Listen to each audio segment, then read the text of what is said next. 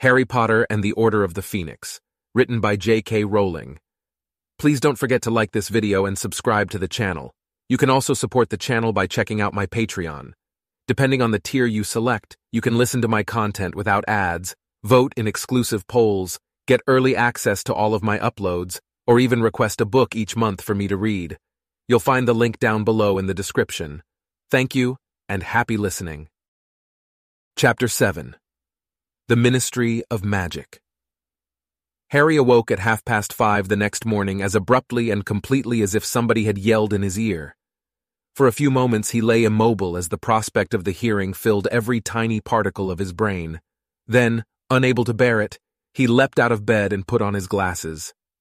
Missus Weasley had laid out his freshly laundered jeans and t-shirt at the foot of his bed. Harry scrambled into them.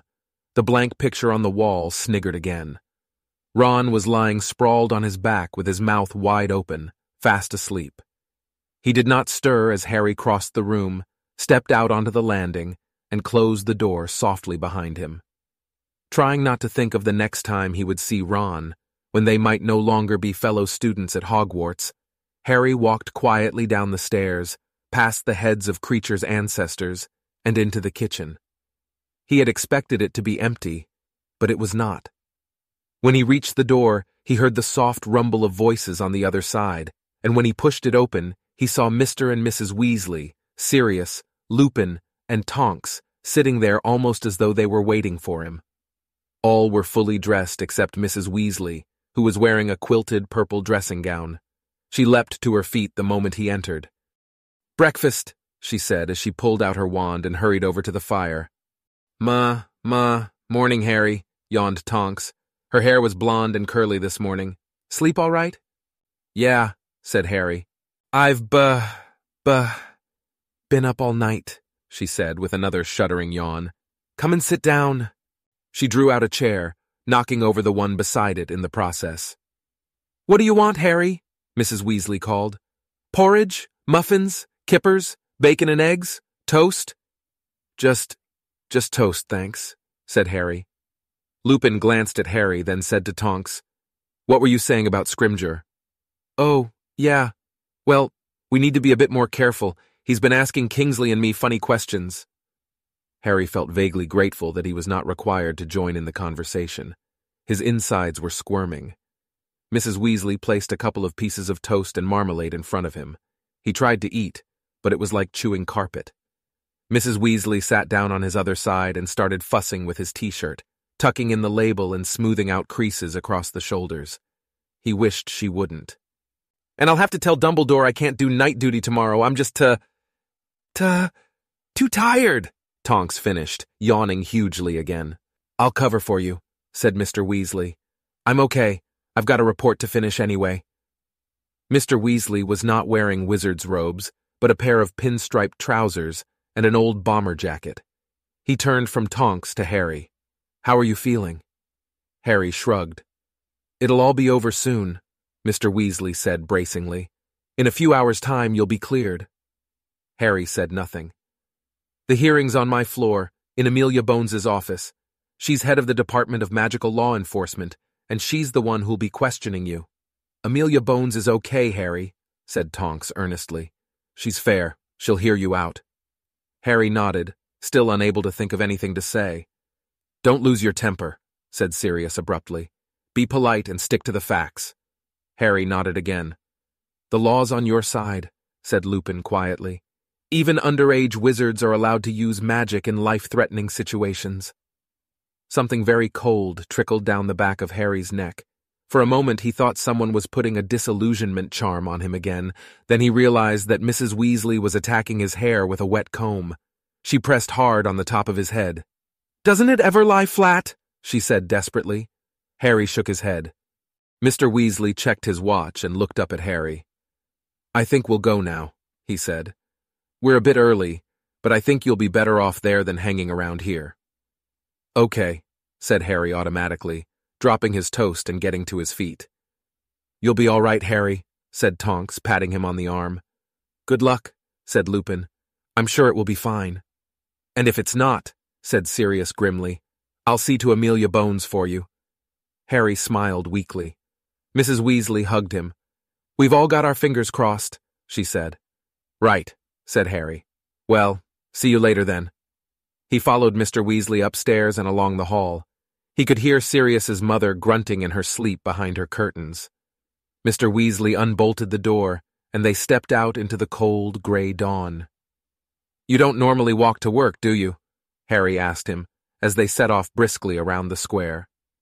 "No, I usually apparate," said Mister Weasley, "but obviously you can't, and I think it's best we arrive in a thoroughly non-magical fashion. Makes a better impression, given what you're being disciplined for."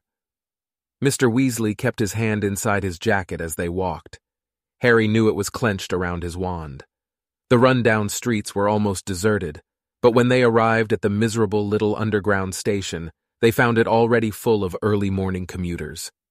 As ever, when he found himself in close proximity to muggles going about their daily business, Mister Weasley was hard put to contain his enthusiasm. "Simply fabulous," he whispered, indicating the automatic ticket machines. "Wonderfully ingenious." "They're out of order," said Harry, pointing at the sign. "Yes, but even so," said Mister Weasley, beaming fondly at them. They bought their tickets instead from a sleepy-looking guard.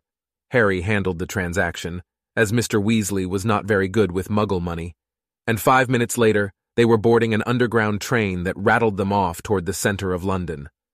Mister Weasley kept anxiously checking and rechecking the underground map above the windows.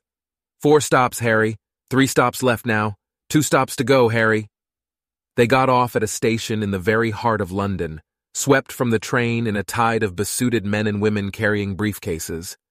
Up the escalator they went, through the ticket barrier, Mister Weasley delighted with the way the stile swallowed his ticket, and emerged onto a broad street lined with imposing-looking buildings, already full of traffic. "Where are we?" said Mister Weasley blankly, and for one heart-stopping moment, Harry thought they had gotten off at the wrong station, despite Mister Weasley's continual references to the map. But a second later he said, "Ah yes, this way, Harry," and led him down a side road.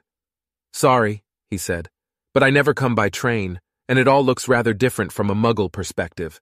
As a matter of fact, I've never even used the visitor's entrance before." The farther they walked, the smaller and less imposing the buildings became, until finally they reached a street that contained several rather shabby-looking offices, a pub, and an overflowing dumpster. Harry had expected a rather more impressive location for the Ministry of Magic. "Here we are," said Mister Weasley brightly, pointing at an old red telephone box, which was missing several panes of glass and stood before a heavily graffitied wall. "After you, Harry." He opened the telephone box door. Harry stepped inside, wondering what on earth this was about. Mister Weasley folded himself in beside Harry and closed the door. It was a tight fit. Harry was jammed against the telephone apparatus, which was hanging crookedly from the wall as though a vandal had tried to rip it off. Mister Weasley reached past Harry for the receiver. "Mister Weasley, I think this might be out of order too," Harry said. "No, no, I'm sure it's fine," said Mister Weasley, holding the receiver above his head and peering at the dial. "Let's see. Six." He dialed the number. Two, four, and another four, and another two. As the dial whirred smoothly back into place, a cool female voice sounded inside the telephone box, not from the receiver in Mister Weasley's hand, but as loudly and plainly as though an invisible woman were standing right beside them. "Welcome to the Ministry of Magic. Please state your name and business." Uh, said Mister Weasley, clearly uncertain whether he should talk into the receiver or not. He compromised by holding the mouthpiece to his ear. "Arthur Weasley, Misuse of Muggle Artifacts Office, here to escort Harry Potter, who has been asked to attend a disciplinary hearing." "Thank you," said the cool female voice. "Visitor, please take the badge and attach it to the front of your robes." There was a click and a rattle, and Harry saw something slide out of the metal chute where returned coins usually appeared. He picked it up. It was a square silver badge with "Harry Potter, disciplinary hearing" on it. He pinned it to the front of his t-shirt as the female voice spoke again. "Visitor to the ministry, you are required to submit to a search and present your wand for registration at the security desk, which is located at the far end of the atrium." The floor of the telephone box shuddered. They were sinking slowly into the ground. Harry watched apprehensively as the pavement rose up past the glass windows of the telephone box until darkness closed over their heads. Then he could see nothing at all. He could only hear a dull grinding noise as the telephone box made its way down through the earth. After about a minute, though it felt much longer to Harry, a chink of golden light illuminated his feet, and widening, rose up his body, until it hit him in the face, and he had to blink to stop his eyes from watering. "The Ministry of Magic wishes you a pleasant day," said the woman's voice. The door of the telephone box sprang open, and Mister Weasley stepped out of it, followed by Harry, whose mouth had fallen open. They were standing at one end of a very long and splendid hall, with a highly polished dark wood floor. The peacock-blue ceiling was inlaid with gleaming golden symbols that were continually moving and changing like some enormous heavenly notice board. The walls on each side were paneled in shiny dark wood and had many gilded fireplaces set into them. Every few seconds a witch or wizard would emerge from one of the left-hand fireplaces with a soft whoosh. On the right-hand side, short queues of wizards were forming before each fireplace, waiting to depart. Halfway down the hall was a fountain. A group of golden statues, larger than life-size, stood in the middle of a circular pool. Tallest of them all was a noble-looking wizard with his wand pointing straight up in the air. Grouped around him were a beautiful witch, a centaur, a goblin, and a house elf. The last three were all looking adoringly up at the witch and wizard. Glittering jets of water were flying from the ends of the two wands, the point of the centaur's arrow, the tip of the goblin's hat, and each of the house elf's ears, so that the tinkling hiss of falling water was added to the pops and cracks of apparators, and the clatter of footsteps as hundreds of witches and wizards, most of whom were wearing glum early morning looks, strode toward a set of golden gates at the far end of the hall. "This way," said Mister Weasley. They joined the throng, wending their way between the ministry workers, some of whom were carrying tottering piles of parchment, others battered briefcases, still others reading the Daily Prophet as they walked. As they passed the fountain, Harry saw silver sickles and bronze nuts glinting up at him from the bottom of the pool. A small, smudged sign beside it read, "All proceeds from the Fountain of Magical Brethren will be given to Saint Mungo's Hospital for magical maladies and injuries. If I'm not expelled from Hogwarts, I'll put in ten galleons," Harry found himself thinking desperately. "Over here, Harry," said Mister Weasley, and they stepped out of the stream of ministry employees heading for the golden gates, toward a desk on the left, over which hung a sign saying, "Security." A badly shaven wizard in peacock blue robes looked up as they approached and put down his Daily Prophet. "I'm escorting a visitor," said Mister Weasley, gesturing toward Harry. "Step over here," said the wizard in a bored voice. Harry walked closer to him, and the wizard held up a long golden rod, thin and flexible as a car aerial, and passed it up and down Harry's front and back. "Wand!" grunted the security wizard at Harry, putting down the golden instrument and holding out his hand. Harry produced his wand. The wizard dropped it onto a strange brass instrument, which looked something like a set of scales with only one dish. It began to vibrate. A narrow strip of parchment came speeding out of a slit in the base. The wizard tore this off and read the writing upon it. Eleven inches, phoenix feather core, been in use four years. That correct?" "Yes," said Harry nervously. "I keep this," said the wizard, impaling the slip of parchment on a small brass spike. "You get this back," he added, thrusting the wand at Harry. "Thank you." "Hang on," said the wizard slowly. His eyes had darted from the silver visitor's badge on Harry's chest to his forehead. "Thank you, Eric," said Mister Weasley firmly, and grasping Harry by the shoulder, he steered him away from the desk and back into the stream of wizards and witches walking through the golden gates. Jostled slightly by the crowd, Harry followed Mister Weasley through the gates into the smaller hall beyond, where at least twenty lifts stood behind wrought golden grills. Harry and Mister Weasley joined the crowd around one of them. A big, bearded wizard holding a large cardboard box stood nearby. The box was emitting rasping noises. "All right, Arthur," said the wizard, nodding at Mister Weasley. "What have you got there, Bob?" asked Mister Weasley, looking at the box. "We're not sure," said the wizard seriously. "We thought it was a bog-standard chicken until it started breathing fire. Looks like a serious breach of the ban on experimental breeding to me." With a great jangling and clattering, a lift descended in front of them. The golden grille slid back, and Harry and Mister Weasley moved inside it with the rest of the crowd. Harry found himself jammed against the back wall of the lift. Several witches and wizards were looking at him curiously. He stared at his feet to avoid catching anyone's eye, flattening his fringe as he did so. The grilles slid shut with a crash, and the lift ascended slowly, chains rattling all the while, while the same cool female voice Harry had heard in the telephone box rang out again. "Level seven, Department of Magical Games and Sports, incorporating the British and Irish Quidditch League headquarters, official Gobstones Club, and ludicrous patents office." The lift doors opened. Harry glimpsed an untidy-looking corridor, with various posters of Quidditch teams tacked lopsidedly on the walls. One of the wizards in the lift, who was carrying an armful of broomsticks, extricated himself with difficulty and disappeared down the corridor. The doors closed, the lift juddered upward again, and the woman's voice said, "Level six, Department of Magical Transport, incorporating the Flu Network Authority, Broom Regulatory Control, Portkey Office, and Apparition Test Center." Once again the lift doors opened, and four or five witches and wizards got out. At the same time, several paper airplanes swooped into the lift. Harry stared up at them as they flapped idly around above his head. They were a pale violet color, and he could see Ministry of Magic stamped along the edges of their wings. "Just interdepartmental memos," Mister Weasley muttered to him. "We used to use owls, but the mess was unbelievable. Droppings all over the desks." As they clattered upward again, the memos flapped around the swaying lamp in the lift's ceiling. "Level five, Department of International Magical Cooperation, incorporating the International Magical Trading Standards Body, the International Magical Office of Law, and the International Confederation of Wizards, British Seats."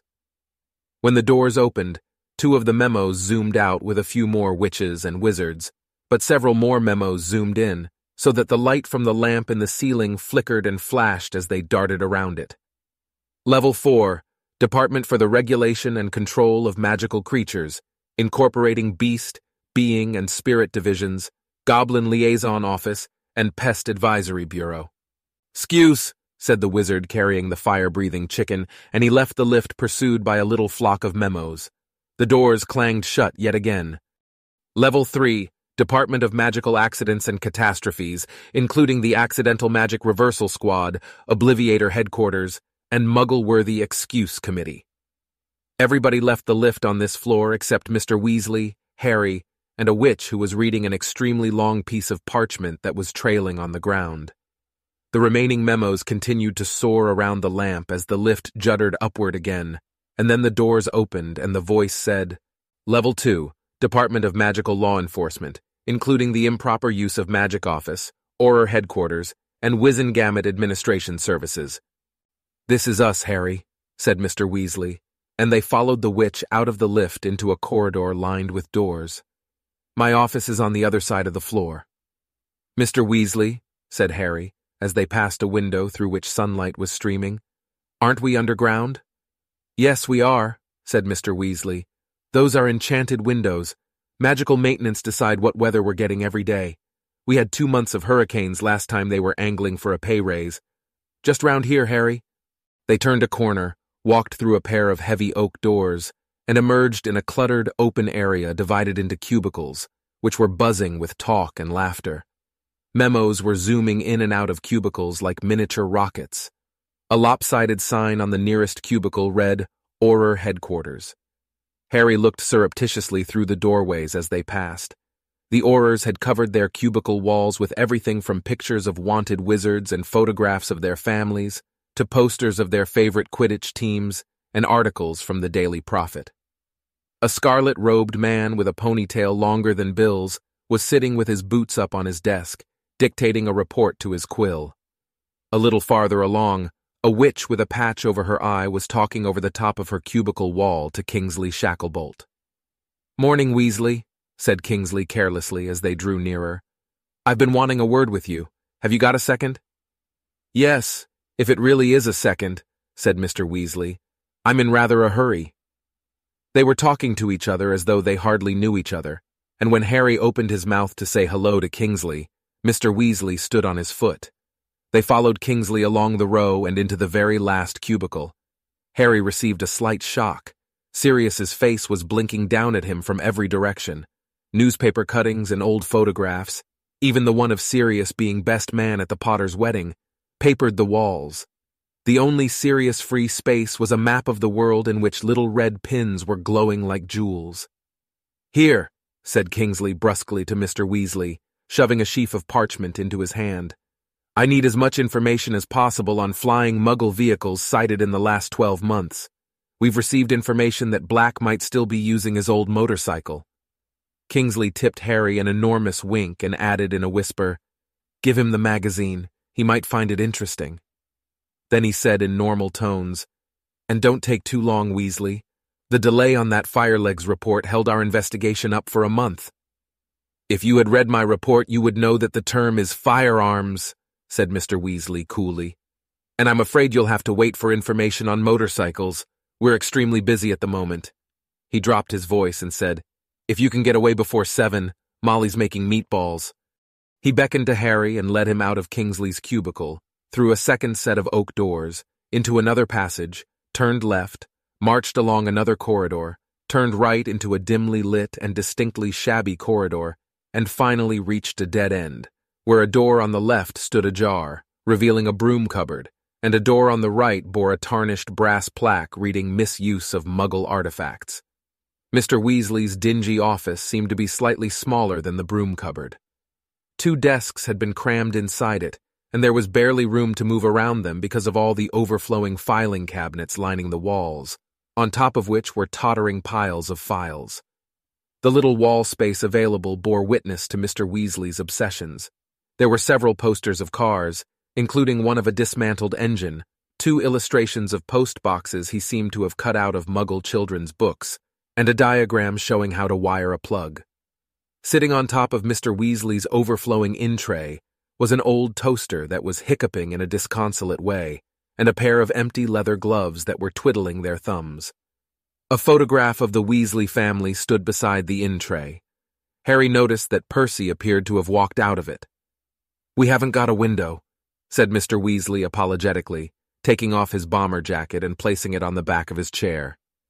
"We've asked, but they don't seem to think we need one. Have a seat, Harry. Doesn't look as if Perkins is in yet."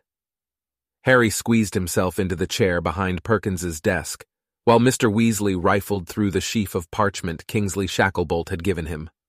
"Ah," he said, grinning, as he extracted a copy of a magazine entitled "The Quibbler" from its midst. "Yes." He flicked through it. "Yes, he's right. I'm sure Sirius will find that very amusing.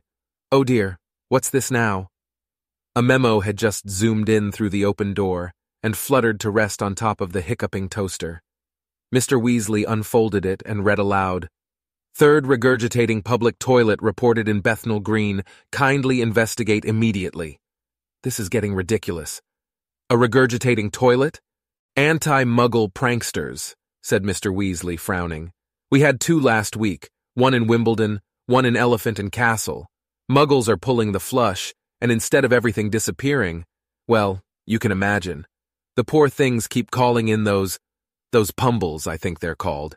You know, the ones who mend pipes and things." "Plumbers?" "Exactly, yes, but of course they're flummoxed. I only hope we can catch whoever's doing it." "Will it be Aurors who catch them?" "Oh no, this is too trivial for Aurors. It'll be the ordinary magical law enforcement patrol. Ah, Harry, this is Perkins." A stooped, timid-looking old wizard with fluffy white hair had just entered the room, panting. "Oh, Arthur!" he said desperately without looking at Harry. "Thank goodness! I didn't know what to do for the best, whether to wait here for you or not. I've just sent an owl to your home, but you've obviously missed it. An urgent message came ten minutes ago." "I know about the regurgitating toilet," said Mister Weasley. "No, no, it's not the toilet. It's the Potter boys' hearing. They've changed the time and venue. It starts at eight o'clock now and it's down in old courtroom ten. Down and old, but they told me, Merlin's beard. Mister Weasley looked at his watch, let out a yelp, and leapt from his chair. Quick, Harry! We should have been there five minutes ago! Perkins flattened himself against the filing cabinets as Mister Weasley left the office at a run, Harry on his heels. Why have they changed the time? Harry said breathlessly as they hurtled past the Auror cubicles. People poked out their heads and stared as they streaked past. Harry felt as though he had left all his insides back at Perkins's desk. I've no idea, but thank goodness we got here so early. If you'd missed it, it would have been catastrophic. Mister Weasley skidded to a halt beside the lifts and jabbed impatiently at the down button. Come on! The lift clattered into view and they hurried inside. Every time it stopped, Mister Weasley cursed furiously and pummeled the number nine button. Those courtrooms haven't been used in years, said Mister Weasley angrily. I can't think why they're doing it down there unless, but no. A plump witch carrying a smoking goblet entered the lift at that moment, and Mister Weasley did not elaborate. The atrium, said the cool female voice, and the golden grilles slid open, showing Harry a distant glimpse of the golden statues in the fountain. The plump witch got out, and a sallow-skinned wizard with a very mournful face got in. Morning, Arthur, he said in a sepulchral voice as the lift began to descend. Don't often see you down here. Urgent business, Bode, said Mister Weasley, who was bouncing on the balls of his feet and throwing anxious looks over at Harry. Ah, yes, said Bode, surveying Harry unblinkingly. Of course.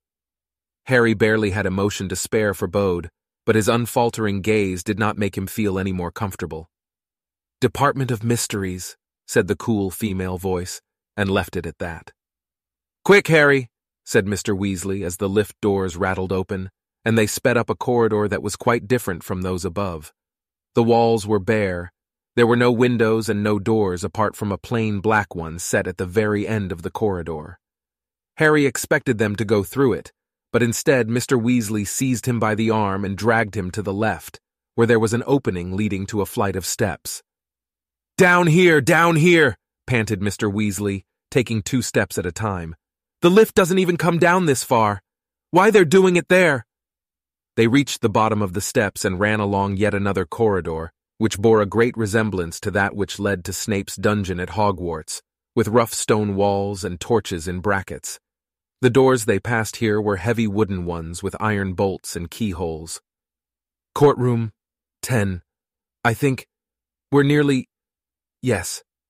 Mister Weasley stumbled to a halt outside a grimy dark door with an immense iron lock and slumped against the wall, clutching at a stitch in his chest. Go on, he panted, pointing his thumb at the door. Get in there. Aren't, aren't you coming with? No, no, I'm not allowed. Good luck. Harry's heart was beating a violent tattoo against his Adam's apple. He swallowed hard, turned the heavy iron door handle, and stepped inside the courtroom.